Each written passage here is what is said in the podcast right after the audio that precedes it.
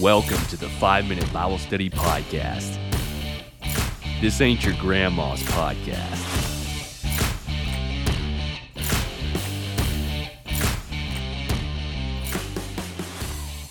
It is a wonderful Tuesday, bright, sunny, feeling like spring for the first time in a while. We've been getting so much rain. I'm just glad to see the sun coming out like it did, I'm sure, the day the ark landed on Mount Ararat. It's so beautiful.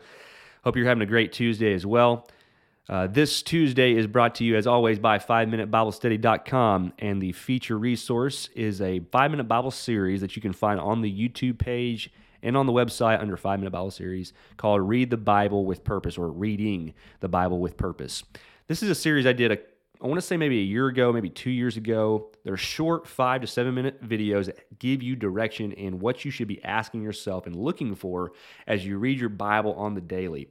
So, like if you're going through a one year Bible reading plan, this will give you some stuff to be looking for because oftentimes your mind gets distracted. You don't really feel like you're learning anything because you don't really have any direction. Well, that series is there to help you be asking the right questions and have some direction in your Bible reading to give it some purpose. It's all in the name.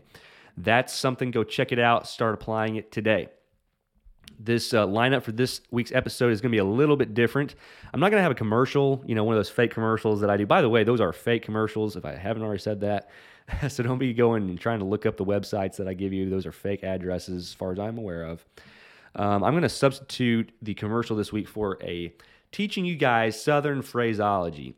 I grew up in Georgia, but I lost my accent from living 10 years in Oklahoma. As you guys can tell, I don't have an accent anymore.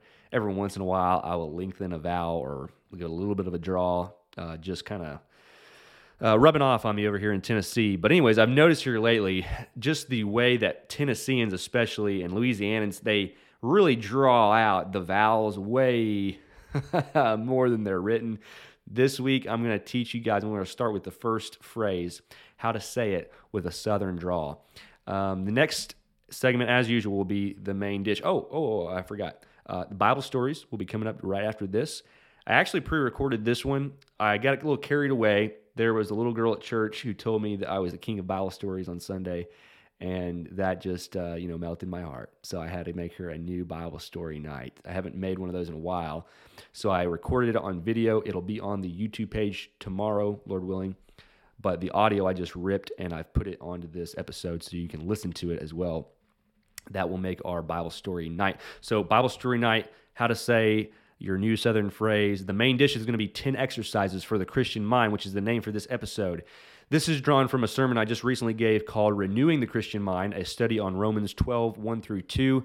If you heard the sermon, um, this is going to take eight, uh, well, the eight exercises that I gave to you in that sermon, adding two more to them that I've thought of or been uh, recommended since then. And then I'm going to give you some advice just in general about to add to these 10 exercises some advice on how to implement them that will take your feeding of the Spirit, hopefully, to the next level. Um, this will help your your Bible study and, your whole your spiritual life. So uh, hopefully it will be very helpful to you. Um, finally, we'll finish off with some foot and mouth syndrome, where I talk about what I said regarding a C-section that made a member of the church sick and almost pass out during church. this is a while back. Uh, that's what's coming up here. So Bible story night next on the Five Minute Bible Study Podcast. And that donkey got up not too far away from that angel of the Lord. Send me a man to fight with me. Esau, let me tell you a story that will prove to you that I can defeat that giant. And he says, No, I can't do that. You're my master's wife. Welcome back to Bible Story Nights with 5 Minute Bible Study. This time we're talking about Naaman the leper. You can read this in 2 Kings chapter 5. Let's get going. A long time ago, during the nation of Israel, there was a man named Naaman. He was not an Israelite, he was a Gentile of the nation of Syria, one of the enemies of Israel. Anyways, this man Naaman was a very great commander in the army of Syria, and the, and the king of Syria, he regarded Naaman very highly. He was one of his best officers. But unfortunately, the Bible says he was a leper and a leper was somebody that had a disease of the skin and it was basically a rotting away of the flesh and it would spread over the whole body until it would consume them and then they would slowly die a miserable death Well, Naaman had this disease. Well, Naaman had this disease for some time now, and in the meantime, he couldn't lead the Syrian army, but they would go on raids by themselves. And one time, they brought back this captive girl, and uh, she became the maidservant of Naaman's wife. And one day, she was dusting the house or doing whatever kind of chores she was doing, and she lay down for a break, and she told her master, she said, Oh, my master, if only my master was a, were with the prophet in Samaria, he would certainly heal him of his leprosy. Oh, oh. And so Naaman heard this. Uh, did I hear something about healing of leprosy? He thought to himself. And so he went to the king of Syria, who trusted him greatly, and he said, uh, King of Syria, I have been told that there is a prophet in the far yon land of Israel who could heal me of my leprosy. And the king of Syria, he thought to himself, Whoa, uh, if this is true, then let us send a letter. Let us send an envoy to, to request the services of this king. And so they wrote down a letter, and he scribbled it really hard, and he sent it to the king of Israel to find, make contact with this prophet from the land of Samaria that it was told by this servant girl. And the letter read like this now be advised when this letter comes to you, talking to the king of Israel, that I have sent Naaman my servant to you, that you may heal him of his leprosy. And so Naaman took this to the king of Israel. And when he got there, he had servants, of course, take it to the king, because he had leprosy. And the king of Israel, he read this letter, and the king of Israel was shocked, and he said, Am I God that he has sent a man to me so that I might heal him of his leprosy? I tell you, he's trying to pick a fight with me! He's trying to fight me, I tell you! He told this to his servants, and he was just beside himself.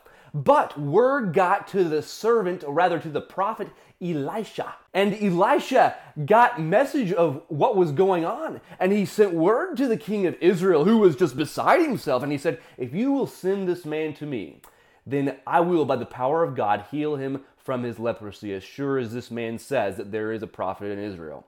And then he will know that there is a God in Israel. And so finally, the king of Israel stops wringing his hair and he says, Very well. And he sends Naaman on his way to, uh, to Elisha. And so Elisha gets to the door and he has, he knocks on the door and he's waiting for Elisha to come out of the house and meet him and wave a wand over his head and cure him of his leprosy. Well, anyways, Elisha doesn't even come to the door. He sends a servant instead to go answer Naaman, and he relays a message from Elisha the prophet. He says, um, If you will go and you will wash seven times in the Jordan River just down the road, then as certain as the day is long, you will be cured of your leprosy, and your skin will be as clean and white as a baby. Naaman, he was expecting Elisha to come and meet him at the door and he became indignant. That means very angry. And he said, Certainly I thought that this great prophet would meet me at the door and he would wave his arms around and he would cure me of this leprosy in some great way. But now he said he thinks he's better than me and condescendingly sends me a servant and tells me to dip in the Jordan River, the dirtiest of all the rivers. Certainly in, in Damascus, is there not a, a cleaner river than the Jordan? Like the Abana and the Pharpar? And yet, oh, I'm so mad at this man. And Naaman cannot believe so insulted uh, by Elisha the prophet. And so he turns around and he leaves. But as they're going along, the servants of Naaman obviously they see that Naaman has an ego problem. And so they plead with their master because they really do want him to be cured of this leprosy. And they go to Naaman, they fall down, they say, Our master, if the prophet had told you to do something great, would you not have done it? And then how much more if he just asked you to go to this body of water and wash and be clean? My master, please, please listen to the prophet. Well, then I suppose that Naaman started thinking rationally. He started realizing, listen, I've got a deteriorating disease that's going to kill me. And so I guess it's worth it. I mean, he did just ask me to wash seven times in a river. I guess what could, you know, come of it from like bad? I guess only good could come from it. So he turns his chariot around and they go to the Jordan River and he goes and he starts dipping. And he dips once. Kaplunk. No change. He dips twice. Kaplunk. No change. And he dips third time. Kaplunk. And a fourth time. Kaplunk. And a fifth time. Kaplunk. And a sixth time. Kaplunk. And no change. And finally, on the seventh time, he goes down. And he's looking at his skin and all the leprosy. It's all gone. And he was completely healed, just like Elisha had told him. It was a great day, and Naaman was so happy. And he asked, and he sent a servant back to uh, Elisha, and he told him, Please take all these things. I've got 10 talents of silver, I've got 6,000 shekels of gold, and I've got 10 changes of garments. But Elisha sent word by his messenger, and he said, Listen, I don't want any of that. Just simply worship the God of heaven. And from that day forward, Naaman said, Certainly I will not worship any other gods besides the God of Israel, for I know that there is only one God. Now, well, he goes on his way because Elisha would not take his changes of clothes and all the silver and gold and all that. But the story's not over quite yet because Elisha had a servant named Gehazi. And Gehazi thought to himself, ah, I can make a few bucks. Naaman brought all this stuff and he is more than happy to give it away to the Elisha's house. So I'm going to run ahead and I'm going to tell uh, Naaman that there are a couple of men who have come from out of town and they need some money and some clothing. And uh, I just won't tell my master about it. So he goes on the way and he catches up with Naaman. He says, My, my, my master uh, Naaman, there's been some people that have come out of town and they would need some money and clothing. And, and since you were offering these things, uh, we don't need all of it, but if you would just lend us a, a, few talents of silver and a couple of changes of garments, that would be perfectly fine, sir. Uh, please, if you don't mind. And Naaman is more than happy. He says, Absolutely. Take two talents of silver and gives him two bags of silver. And he says, And take these changes of garments too. I have plenty of clothing. And so he takes them all. And uh, uh, Gehazi has a couple of servants carry these ahead to his house. When he gets there, he takes the silver, the clothing, and he puts it in a secret closet in his house and tucks it away. Well, next day, Elisha's around Gehazi, and Elisha knew what he did because Elisha had the knowledge of the power of God. And he was uh, just having conversation with Gehazi, and he says, um, "By the way, Gehazi, you know, uh, you know when you made a special trip yesterday, and you uh, you met Naaman." And Gehazi's like, What are you talking about? Um, special trip? Me? Yeah. And Elisha's like, um, Yeah, no joking with me, Gehazi. I know what you did. And because you lied and acted deceptively and did the opposite of what I asked for, which was not to take any money and clothing from Naaman, you are going to be a leper like Naaman was. And it will affect your whole family uh, for the rest of your descendants forever. And as soon as he said that, the skin of Gehazi started to turn white with leprosy, and he became a leper like Naaman for the rest of his life. And that's the story of Naaman the leper. Your southern phrase for the day is on. On.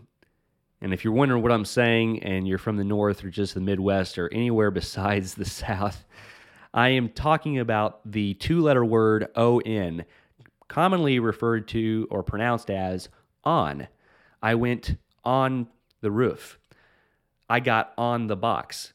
But in the South, they really lengthen vowels a lot, and it's on. And that's just the way it is. Don't ask me where the pronunciation comes from. Next time you're in the airport in Nashville, or especially out in the more rural areas of Tennessee or Georgia, whatever, just listen for the vowel sounds. I got on that plane to go to Mississippi, and it took me all day.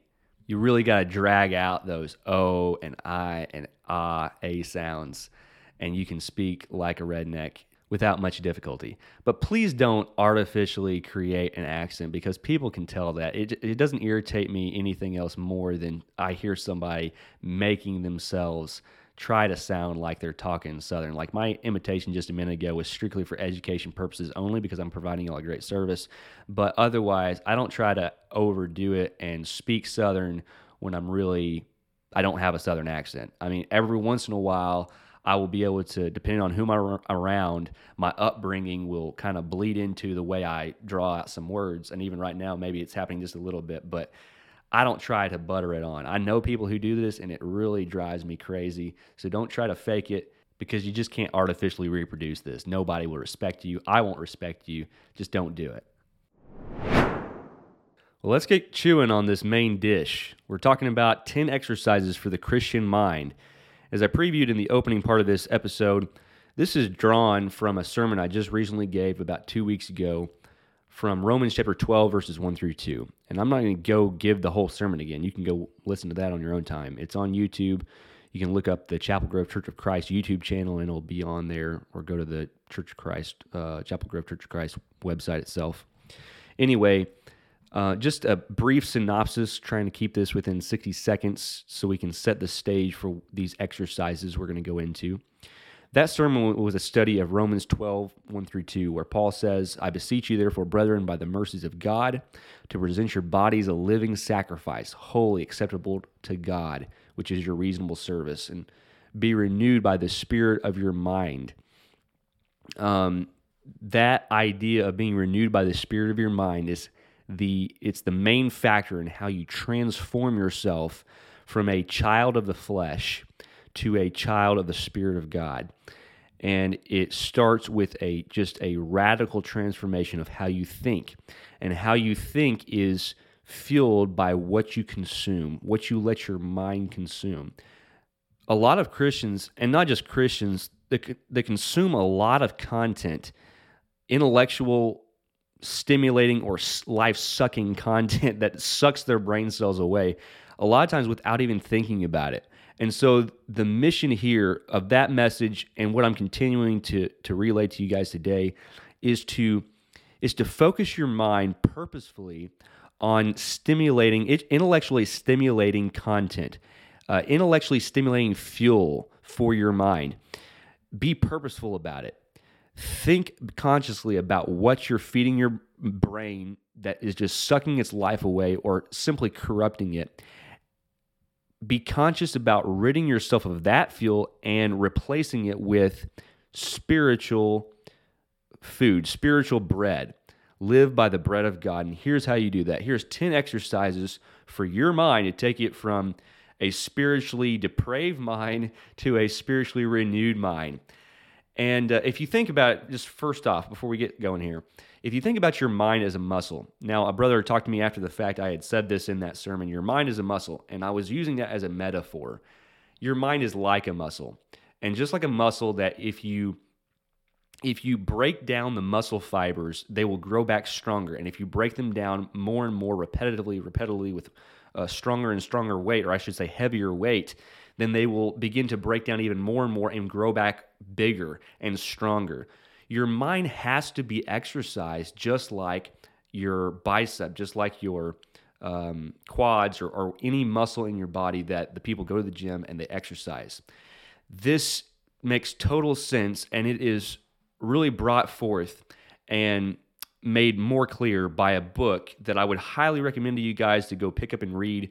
You can find it on audiobook and I found it on my local interlibrary loan um, audiobook available on there. Downloaded it and listened to it. It's called Love Your God with All Your Mind by J.P. Moreland. So I'm just making a plug here, real quick, for that book. Go get that book. I read it when I was in college. It's a great read that really makes you it, it just focuses on mainly what Moreland's doing in that book is he's focusing on the importance of the intellect, the Christian mind in the life of the Christian. And so many times I hear Christians say things that they downplay the Christian intellect and its role in the spiritual vitality of your life as a Christian. And we have to put more emphasis on that. And a lot of people say they don't like to read or they're just not into that, or eh, referring to anything that requires any type of intellectual rigor.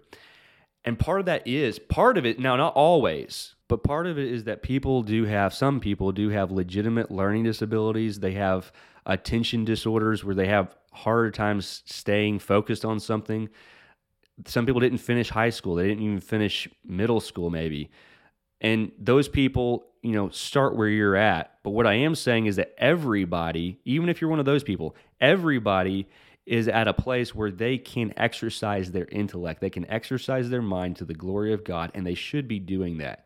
You may not be reading Homer's Iliad, uh, but you can start somewhere and uh, just take that for what it is.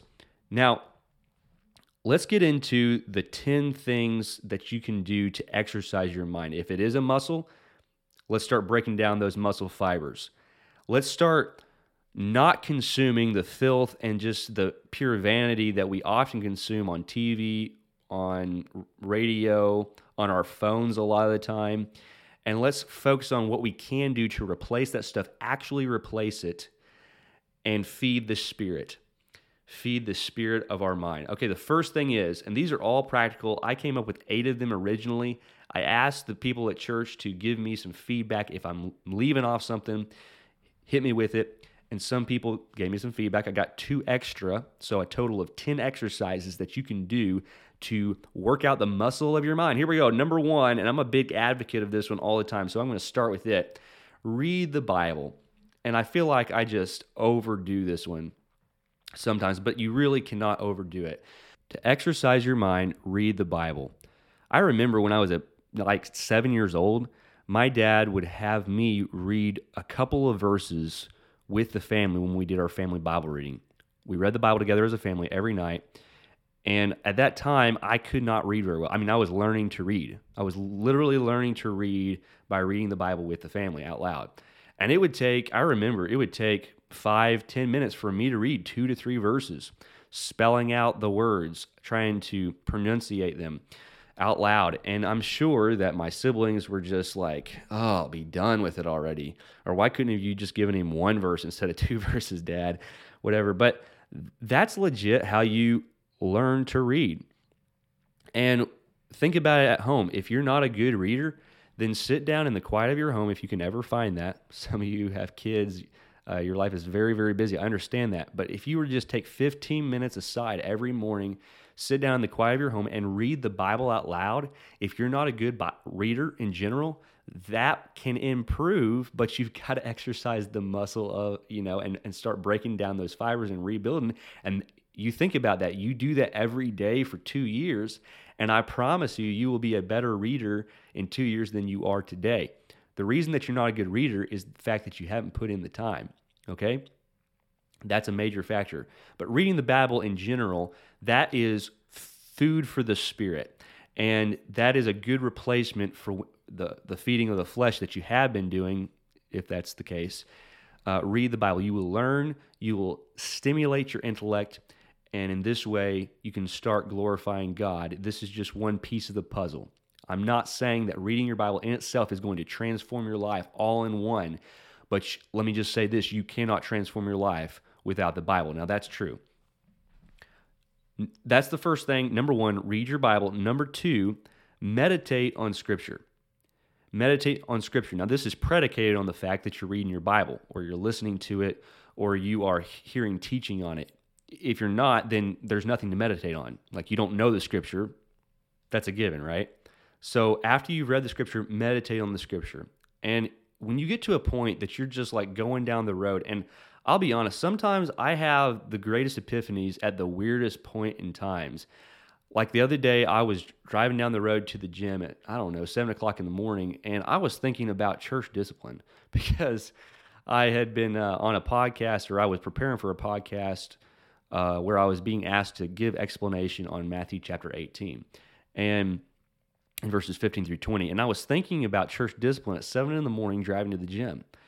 And that's because I had been reading the text and it was just something I was dwelling on. I was meditating on it constantly, where this was a really weird time to be thinking about that. And I had an epiphany at the time. I didn't have anything to write it down with because I was driving in the car. But if you are reading scripture or dwelling on scripture that you've read, you will have those epiphanies at the weirdest points in time. And that's when it triggers you that, hey, I'm actually doing this. I'm actually meditating on scripture ordinarily if you are meditating on scripture you really don't think about it you just you're, you're doing it But then when you actually have that epiphany, that's when it kind of triggers. You're like, aha, I'm actually getting something out of this. Oh yeah, man, this is. Let's keep on. Let's keep on. So uh, th- that one is a big one. If if you're not thinking about what you've read, then you really are not going to understand it. Period. And you're not going to start to inculcate, as they say, the word of God. Um, it's not going to start to retain in the fibers of your being so that it starts to mold the way that you act and so forth. Meditation is a huge thing. You could, if you wanted to, just, you know, I've done it before where you just sit on the back porch and you think about scripture while you look across the pasture back of my house. That's something you could do, but generally, just like when you're driving down the road, be thinking about it. Other things that we're talking about coming up will also help you meditate on scripture. Number three, uh, after meditating on scripture, is study the Bible. Now, I heard somebody say recently that if somebody tells you reading the Bible is not studying the Bible, then tell them, I don't know what they finished the sentence with, but they were like, they're wrong. And I mean, I can agree with that to an, ex- to an extent. Reading the Bible is studying the Bible. Um, you can't study the Bible without reading the Bible, okay? But what I mean, and I think the person that said that would agree with, is that studying the Bible is after having read the text, you meditate on the text and you start to organize your thoughts about the text, what it's actually saying, the context that it's written in, all those things. You start to organize it. Now, I am a person that learns by putting my thoughts down on paper. And I can't really organize my thoughts without writing them down. I mean, I have a, a lot harder time. And I'm also afraid I'm going to forget them if I don't. So, uh, actually, when I study the Bible, a lot of times I have a pen and paper in hand so that I can take those thoughts organized in my mind and p- translate them onto pen and paper. That's what you can do. Some people use a laptop. I use a laptop a lot of the times. Some people use uh, pictogramming where they draw charts and stuff and they draw arrows connecting stuff. It doesn't have to be words, but that is study just in general. Even if it remains in your head only, when you organize your thoughts about what you've read and you draw conclusions, that's studying the Bible. You do this uh, hopefully at set periods of time. Uh, again, if you don't have kids, maybe you can set aside 30 minutes where you organize your thoughts on this and you draw conclusions about what you've read. So, Bible study is a huge one. I hope that definition helps you out a little bit to distinguish what we're talking about. And let's just move on to number four, which is memorizing scripture. When I was a kid, my dad had me memorize s- several uh, key salvation passages. I remember on my homeschool baseball team, we recited scripture every week. And if we didn't have the verse memorized, then we couldn't play that week. Uh, our coach was a, um, I can't remember what denomination he went to, but but he was a professing professing Christian that made that a staple of our practices and our workouts. That was pretty cool, really. But when you're a kid, you know, it's a lot easier to memorize things because you have a lot less going on in your brain, I feel like. When you're an adult, you get so busy that it does become more difficult, mainly from a time management side of things, and also because I believe that your brain has less storage space. But, anyways, memorizing scripture is very helpful. And this really goes hand in hand with meditating on scripture because when you're memorizing scripture, you'll, if you like me, you'll say the scripture out loud over and over. And as you do that, you'll start to really dwell on certain phrases within that scripture. And then those phrases from that scripture will start to have new life to them that you never thought of before. And the only key thing going on is that you're spending more time thinking about it. But memorizing scripture will be helpful because you'll be able to recall it in general in times that you need it, whatever the case may be. If somebody's, you know, telling you something that you know, oh man, I know that's not right, but I just can't remember the scripture. Well, the more scripture you have memorized, the more you'll be able to remember that and have a ready answer. There's that. In temptation, that scripture will hopefully pop up in your head immediately. In general, it will just feed your spirit from dwelling on the scripture more. Those are all benefit, benefits of memorizing scripture. And if you are interested in this, there were a few Christians who reached out to me when I made the offer on five minute Bible study last year that I had 57 Bible verses that were good memorization Bible verses. These are all from the New Testament. There are obviously many passages in the Old Testament that are uh, all scriptures inspire, so of course they're all worth memorizing. But there are other good key passages in the Old Testament. But this is just simply New Testament memorization verses, 57 of them. uh, including Matthew, Mark, Luke, John, Acts, Romans, a little bit of everything for you to consume there. If you would like that list, just let me know and I can email that to you. Somebody just emailed me last week about that and I sent it to him. So there's that. If you don't know where to start, otherwise, just start anywhere. That's fine. The fifth thing that you can do is journal about what you've read. I'm not talking about studying the Bible, I'm talking about literally just like taking your raw thoughts and translating them to paper. Now, I use an app called Penzu, P E N Z E, uh, I'm sorry, P E N Z U.com, and it's an online journal. And on there, I just, what do they call that? It's, it's called word vomit when you just start saying whatever comes to your mind. And that's what I do. I just write down everything that comes to my mind, and it helps free my mind, free my brain space up. At least makes me feel that way because there's a lot of stuff that's weighing heavy on me and I and I feel like and it's true when you get it on paper and one of the factors being that you're not afraid of forgetting it now it's on paper then you don't dwell on it as much anymore because one of the reasons that you dwelt on it was you were worried about forgetting it right well just do that you just word vomit on paper or on virtual paper and it helps you after you have done that to look at what you've read and then you can go about organizing what you've read or you can start taking that and organizing your mind. Start the Bible study side, right, of feeding the Spirit. But just journaling helps you to reduce stress. It helps you to put things down so you don't forget. It will lead to Bible study, positive Bible study takes and conclusions. There is great benefit in journaling all the way around. I've learned also, especially in the mental health world, mental, uh, journaling is a is a highly recommended exercise by psychologists and counselors for people going through mental health issues in general. So it will help with your mental health just as a general practice, but it'll also help with your spiritual health. As you are as you're doing this you're thinking about spiritual things right? Because you're journaling about what you've read or the things that you're thinking about in regard to what you've read or been taught according to scripture. So five things so far. Read the bible meditate on scripture study the bible memorize scripture journal about what you've read or been thinking about. And number six, have conversation with other Christians. And when I say this, I don't mean just have conversation to talk to people. I'm talking about conversation that's centered on spiritual things, spiritual subjects. A lot of times I've you know noticed people at church, you talk to people at church after church, and how many times have you talked with somebody at church after the service is over and what you talked about had any spiritual depth to it? And oftentimes it doesn't. A lot of times it's about the football game from yesterday or it's about the weather. It's about everything but God, the church, the sermon that was just said, the songs that were sung, or anything. What you read this week, because sometimes people didn't read anything, so they have nothing to talk about. They, ha- they didn't meditate on any scripture, they have nothing to talk about.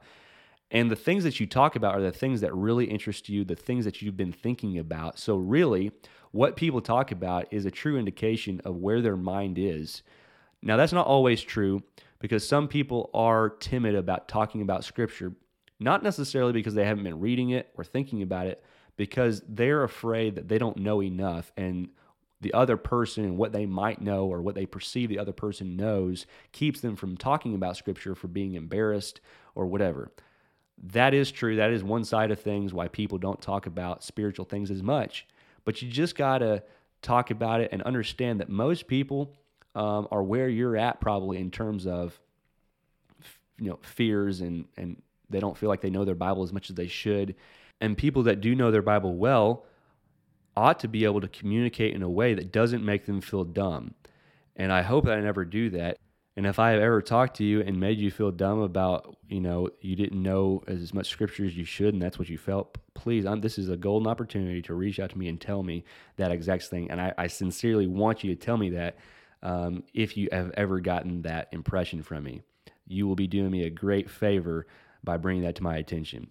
Uh, sometimes you come across ways and you don't even realize you know, how you're coming across. You're not intending it to be that way, but that's just how people perceive it, and maybe the way you said. So I just, if that's ever the way that I've come across, please correct me after you've listened to this episode. Call me, text me, whatever. But if we will communicate about spiritual things in general, but we'll also do it with the goal of learning, edifying one another, um, simply because it's the Word of God and it deserves our time and attention, then that is going to be a plus plus boon for our spiritual growth and exercising of our mind. So number six is conversation. Number seven is teaching in general. And when I say teaching, I chiefly am referring to the teaching of the church. And this is a huge reason I do believe why God made teaching part of the worship of the church. It says in Acts chapter 2, I believe it's verse is it verse 42 that they continued in the apostles' doctrine, uh, the apostles' teaching, and the teaching of the church, which is further elaborated on in 1 Corinthians 14, is a central focus of the worship of the assembly whenever the church comes together to worship. The reason why is because God knows that you needed your spirit fed. And He also knows, I'm sure, He knew that people are not feeding their spirit throughout the week like they should be. And hopefully, the feeding of the Spirit that you get at the assembly of the church will ignite you and encourage you to go and exercise your mind more when you're not with the assembly. So, that's especially what I mean when I'm talking about teaching, but I'm also talking about listening to podcasts like this one, listening to sermon recordings, listening to and reading books about the Bible or about spiritual things. Those are all ways to consume teaching, which feeds your spirit and starves your flesh. All those different ways will exercise your mind by making your intellect work. Number eight is fasting. Fasting by itself, just the very act of it, is not going to feed your spirit. It will starve your flesh, but as a result of it, your mind is going to be thinking about why are you fasting?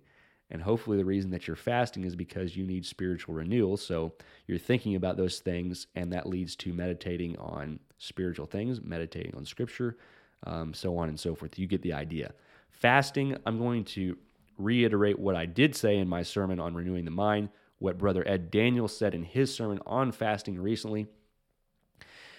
I love this. It's so, it helps me so much to understand the spiritual benefits of fasting. He said, when you fast, it helps you in your mind to distinguish those parts of yourself that are flesh and those parts of yourself that are spirit. And when you do that, then you are able to starve those parts that are flesh and feed those parts that are spirit. You become painfully aware of what you have been feeding yourself. There is a direct correlation with the fleshly food that you consume and the fleshly appetites uh, that are harming you, that lead to sin and are dragging you down. So, fasting is a great spiritual exercise, one that I personally need to do more myself. Um, but every time that I have done it, it has been spiritually rewarding and it has helped me to focus more on prayer and drawing closer to God. Uh, this is a very important item that I have left off list in the past and I just shouldn't have, and I'm not going to anymore. Number nine is praying praying this is in no order of priority here but praying is the christians abcs uh, this is the a in the abcs you start with prayer you end with prayer. If you're not praying then you're not living. If you're not praying then you're probably not actually fighting your temptations. You can say that you're struggling with sin but if you're struggling with sin quote unquote and you're not praying well then you're really not struggling with it. Because calling on god as your source of strength is a must to have the most powerful being in all the universe to answer your prayer or to listen to your cries. That is just, I can't even explain it. So, prayer is so important. There is, in, brother Bobby Cunningham last year gave one of the best sermons I've heard on prayer.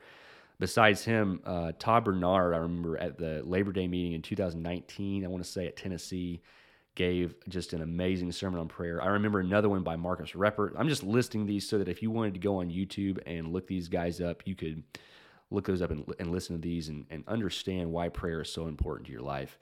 When you think about Jesus praying in the garden and you really dwell on what he was doing and the intensity of his prayer and the grit that he had, it was it is just truly transformative to your thinking of at least my thinking of how important prayer is.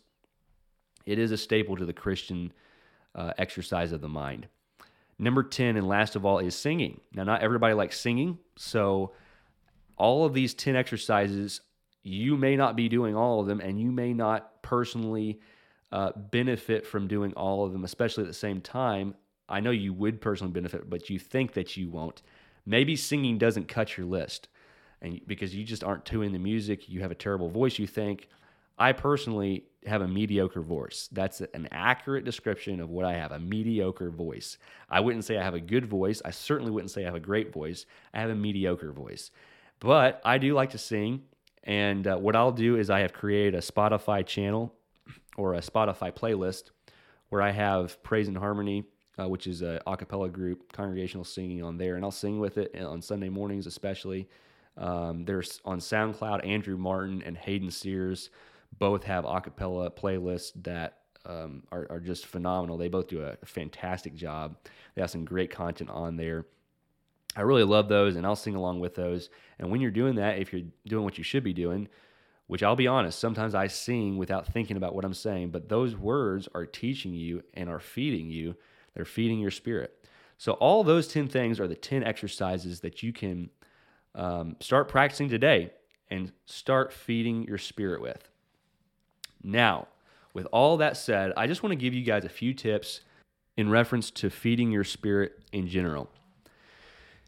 A few things that I have found helpful in my spiritual transformation, my spiritual growth over the years are number one, and this is pretty recent, deleting social media apps from your phone. I just did this like a week and a half ago, and I have had no regrets, and I have had tremendous benefits from it. I used to have the Facebook app on my phone, the Instagram app a long about a, over a year ago. I had the TikTok app when I was doing TikTok videos for the website. Um, that and the YouTube app. And I deleted those from my phone because of what I found. There was a Simon Sinek video on YouTube.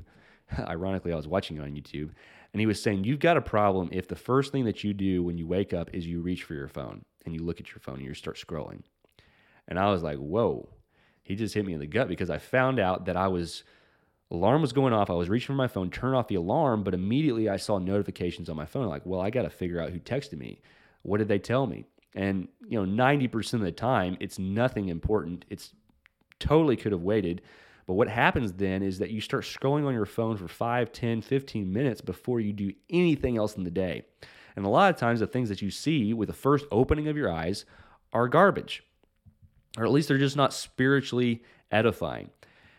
Since I deleted those from my phone, I do turn off my alarm on my phone. That's all I do with it. And then I go about my daily routine which I'll get into next. One of the things that is beneficial um, that I got from Moreland's book. Now, I don't know that I practice this, but I can totally see that if I were to ever have a family, I would need to start practicing this. So if you do have a family, I think this is a great piece of advice to apply to making the most of your time. He says to use the time that you are most tired to physically exercise. Physical exercise is something that Americans commonly neglect. And I had I have neglected in large portions of my life. Right now I'm trying to make it a priority and I've been doing good for over a year. But it, it literally gives you new energy. It does help you wake up. It does help you concentrate. Um, these are all actual physical benefits of exercise. It will make you um, just a livelier person overall. You will start to feel better about yourself. Your self esteem will start to go up just from the fact that you are a person that exercises. Even if what you don't like in the mirror, you are a person that exercises. And that will make you feel better about yourself. And ultimately, you will start seeing results. All that being said, doing it at a time when you are most tired in the day. Because what happens when you're most tired in the day, you typically resort to either sleeping, a cat nap, or just mindlessly scrolling on your phone or watching TV or a movie, right? And so he says maybe the most tired point of your day is right after dinner. And so instead of going and watching dinner or going and watching TV, then go out and walk your dog right then if you have a dog or walk with your husband or wife or kids or whatever and use that time in the day when you are most tired to exercise you will start to stimulate hormone production you will start to become more alive and that, that that will allow you to be more efficient and useful of your time once you get back from exercising. You think that you don't have time to exercise but really you don't have time not to exercise. A lot of times i'll say about things that i've bought i, I couldn't afford not to buy it. Well you can't afford not to exercise. I thought that was a good piece of advice. Along with that here's something of just my own routine that i think it helps me use the early morning hours to read the Bible and to pray.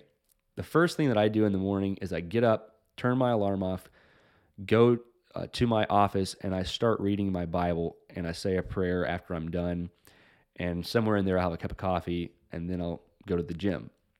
I try to do all of that in the early hours of the morning before the sun gets all the way up. Not everybody's a morning person. Um, I don't think that you have to be a morning person. So, whatever time of the day that you wake up, using those early morning hours, that's when you're most awake. And it goes. This goes with the last point. Use the hours that you're most awake to do your most intense uh, intellectual exercising, and use the times that you're least awake, like I guess more down in the middle of the day, to physically exercise and rejuvenate your body. I think that's great advice. It helps me, and I've. I, it's always a great start to the day to know that you've gotten so much done, and it's all of spiritual priority before you even really start your day. And so, a lot of times, I get up at six o'clock every morning. A lot of times, by nine o'clock, I've already gotten a lot done by taking advantage of those early morning hours. Granted, I don't have kids, but if you do have kids, that's just even more reason to start early and use those morning hours. We'll hurry along here and finish up. Um, like I said before, if you're not a reader, reading is like any other activity. It takes practice. Practice builds confidence, and confidence increases comfortability, whatever it is. And so you will find yourself, I truly believe, if you are not a reader, with more confidence, becoming more comfortable, and enjoying that activity. You do things that you are more comfortable with. I did not always like to read, but I have grown into that by practice and grinding through the uncomfortable to the point that it became comfortable. I tell people all the time if you're not familiar with your New Testament books or your Bible books, then turn the pages whenever the preacher or the teacher at church calls out a book. Just practice with your physical Bible, turning the pages, not with your phone, with your physical Bible. So, what I've personally done is I'm learning uh, Greek. And so I've started taking my Greek New Testament to church, and I can't read Greek. I know a few vocabulary words, and if I stare at the page long enough, I can read out loud a sentence in Greek, but I don't know half of it. And for me to right now start turning in my Greek New Testament whenever a New Testament book is called out at church, um, it's very frustrating for me. Like it's super frustrating. But like anything, immersion is the key. And so that's what I'm doing. I'm taking my own medicine here and just turning in my New Testament every time at church. And uh, I don't enjoy it. You may not enjoy reading. This is the other side of it. Take my advice on this, immerse yourself until you become confident and comfortable with it, and you will get better at it, I do believe. And you will not be saying that you hate reading 15 years from now. A couple other things is um, there is evidence that reading faster does increase comprehension. If you just type in speed reading, the benefits of speed reading in Google or whatever, you will find out that reading quicker does help with comprehension because one of the things that it does, it allows your mind less opportunity for distraction because the faster you're reading, the more that you have to pay attention to the words being read so you hear them correctly. And that allows your time less time to wonder. So, for an example, just as practice, get on your phone right now, go to an audiobook or go to Spotify and decrease the speed by half so that you're reading at 0.5 speed and see how much your mind wanders listening to that. Then increase the speed of that to 1.5 to 2 times speed and see how much more intensely you are listening to the words. Go to your audio Bible. Uh, that's, that's actually a better place to go to. And so I will often listen to my Bible while I read it and I will turn it up to at least 1.5 speed, if not times two speed. And that forces me to stay very attentive with what I'm reading. I would say 1.5 is a pretty good place to be.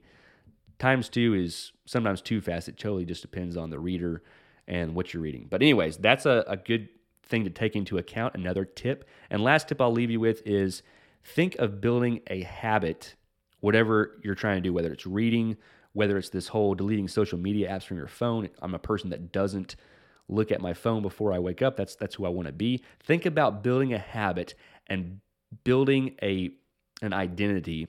So Uh, I'm I'm somebody that exercises. That's what I want to be. I tell myself I want to build that identity. I want to build that habit.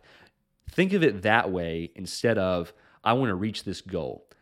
Because as James Clear says in his New York Times bestselling book Atomic Habits, which actually Trevor Calvert will be a guest speaker on here soon, and we'll be talking about that book and some of the things we've learned. He says in there, think about becoming an identity, um, like we just talked about. Because when you reach a goal, you have reached the goal, and then you're done with it. There's no continuity to it, and that's when a lot of people they stop their diets or whatever. But when you build a habit, you are building an identity. You are building a character of who you are. And so there is no end to that.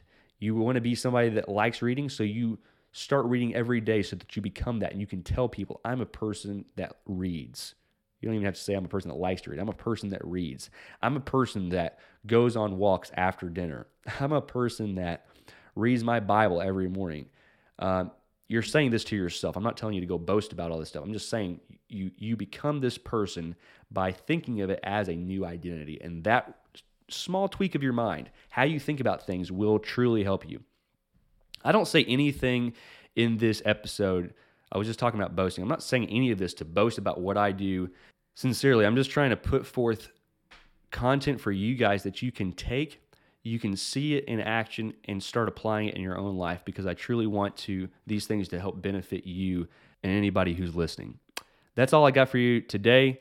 That's 10 exercises for the Christian mind. We'll run through them one more time. Those are read the Bible, meditate on scripture. Number 3, study the Bible, memorize scripture, journal about what you've been reading and thinking about. Number 6, conversate with other Christians about spiritual things. Number 7, listen to teaching, consume teaching. Number eight, fast. Number nine, pray. And number 10, sing. And if you will do those, I promise that you will not even have time to starve the flesh. so it's going to be a win win.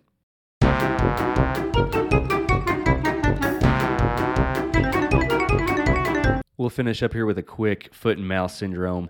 When I first moved to Chapel Grove here, the Chapel Grove Church of Christ, I gave a sermon. I think it was the first Sunday I spoke here. I gave a sermon on the virtuous mother, I think is what I called it. And in that, I talked about my appreciation from others by talking about my first C section experience, my only C section experience.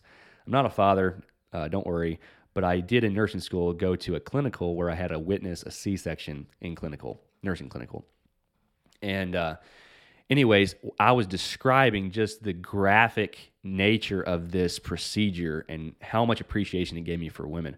What I forgot, actually, by the way, I described them cutting open the belly and trying to push out the contents of the placenta and all that as as if they were taking a can of cream corn and squeezing out the contents. Uh, that's the best thing I could compare it to. I, I still think it's a pretty good illustration, just a little bit graphic. I forgot that Carly Davis in the congregation there was sitting there. I I met eyes with her as I'm telling this story, and she was crying. She was actively crying because the next week I think she was scheduled for a C-section. She never had one, so I was freaking her out. And then I realized the mistake I had made, but it was too late. I had already gone into the detail. It was over, and I was just like, "Oh no." anyway, that's your foot and mouth syndrome for today. This actually turned into a lot longer episode than what I thought, so pardon me for the length. I hope you enjoyed it. I hope you got something from it. As always, if you have any questions, submit them to the Five Minute Bible Study Facebook page. I do have Facebook and Instagram still, and the accounts are still active. I just don't have the apps on my phone, so I check them on my desktop. You can still reach me on those social media outlets. Until next time on the Five Minute Bible Study Podcast.